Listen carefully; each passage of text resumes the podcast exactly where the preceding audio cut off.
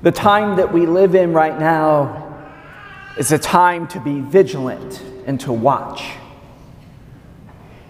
In human history, we can divide um, all of human f- history really into four distinct periods of time. That first time was the moment of creation, the time before original sin. We hear of this time in the beginning of the book of Genesis. Right? The key is that before this time, right, or in this time, God created us in a state that was in communion with Him. And then we chose to sin. And that brought us to the second period of time, which was a time that we lived in this original, original sin, put with enmity to God. And until the incarnation of Christ, his Son, we lived in that period. The third period of time is the time in which we live today. That began with the incarnation of Jesus Christ and will end at his second coming. And then the final time, right, that fourth period of time, is the time in which Christ comes to judge the living and the dead in his kingdom reigns and has no end. Jesus' entire life, his entire ministry, was to prepare his apostles for this time in which we live right now, that third period of time. And that's where we are in today's gospel. We, the church, are the servants in which the Lord has placed in charge of his household to be watchful and to care and to make his household prosper until his return. Sometimes critics of Christianity might use the reality that we are in this third time, this already but not yet of the kingdom of God, as a proof against Christianity. They may say it in a phrase such as this well, since God became man, why is the world still a mess? Why is there still sin? Why is there still evil? Why is there still poverty? Why is there still so much suffering and awfulness in the world? And I could certainly entertain that argument and point out our, that there's a positive effect of Christianity on civilization. In fact, the entirety of Western civilization has to credit Christianity for its founding. From healthcare to education to the enormous works of charity for the poor to democracy itself has Christianity to thank. And those answers, while true, actually do nothing to address the argument that was made itself. See, the argument is this they're stating that Jesus made a claim to make the world a better place, to form some sort of earthly utopia. And they're trying to hold Jesus to a claim that he never made. See, Jesus claimed quite the contrary that the establishment of his kingdom, as he tells us in the Gospel of Matthew, comes to bring not peace, but the sword, to bring division. In Matthew chapter 10, he tells us further, right? You will be hated by everyone because of my name. And later in the 26th chapter of Matthew, he'll tell us that the poor you will have always with you until the end of the age. And so he certainly didn't come to eliminate poverty. He certainly didn't come to establish a world that was perfect. But he came to bring out the reign of his kingdom, and he actually came to declare war. Right? The real reason that Christ came was to arm us with the Holy Spirit for a battle that we're in in this age a battle that won't end until the end of time.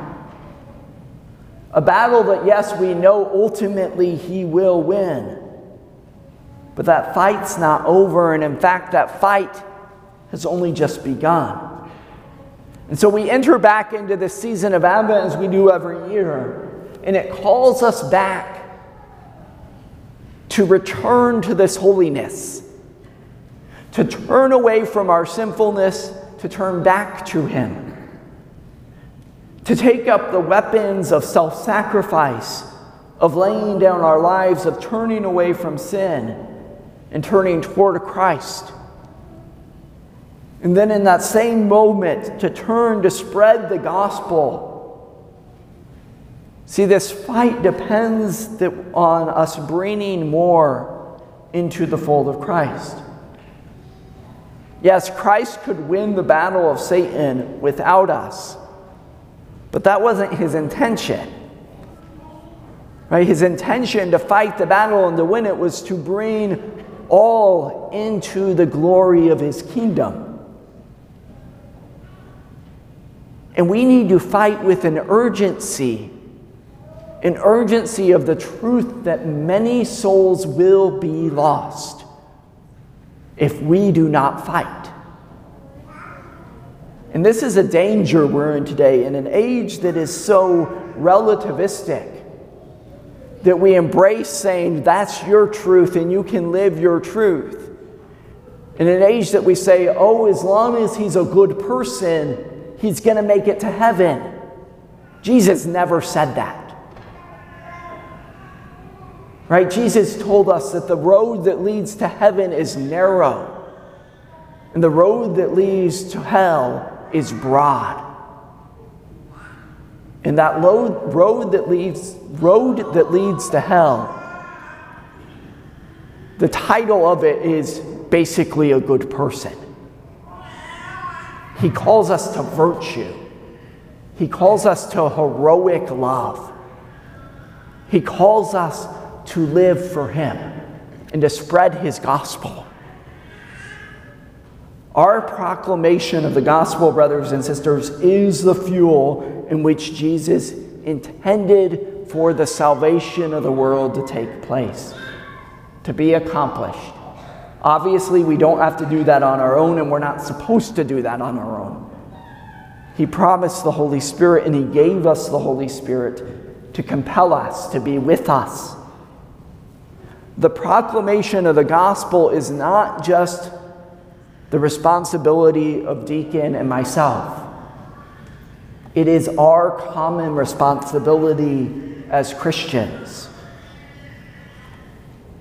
It's been my hope and my constant prayer that everything going on locally in our parishes, I speak of pastoral planning here, the tough decisions that we've had to make and the tough decisions that we'll have to implement in this coming year do not become a reason for us to become closed in on ourselves or filled with anxiety or just focused on ourselves, but will be a reminder and an impetus and a catalyst to lead us into an apostolic age of our area.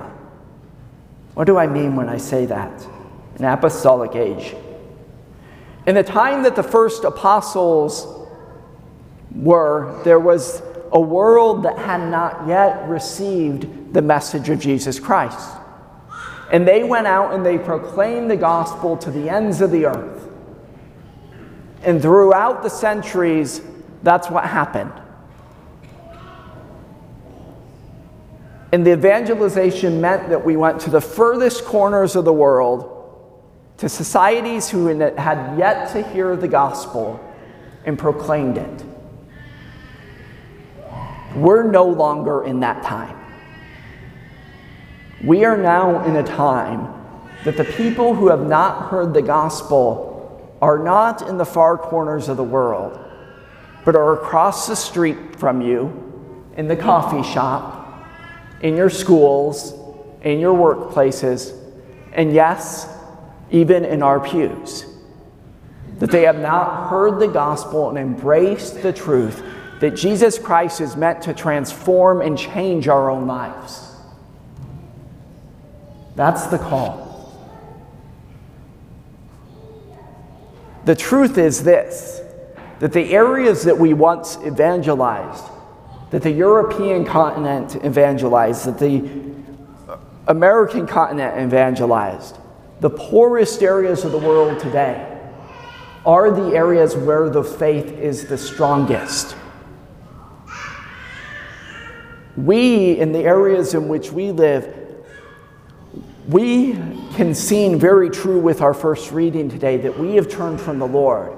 We have withered away. We have fallen away from the way of righteousness.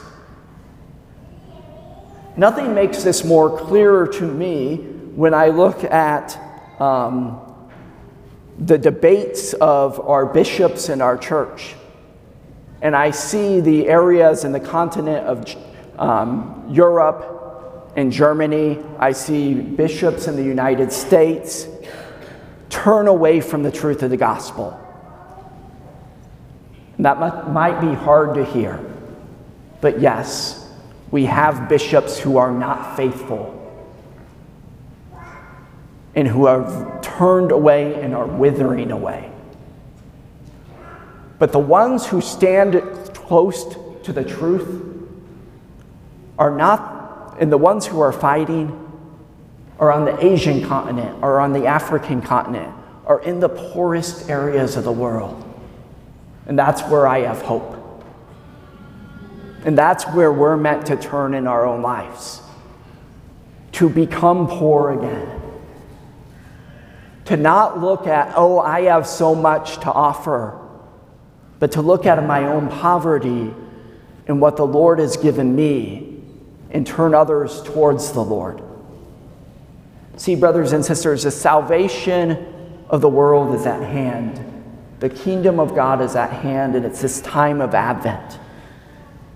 We're called to prepare the way of the Lord to make straight his pathways.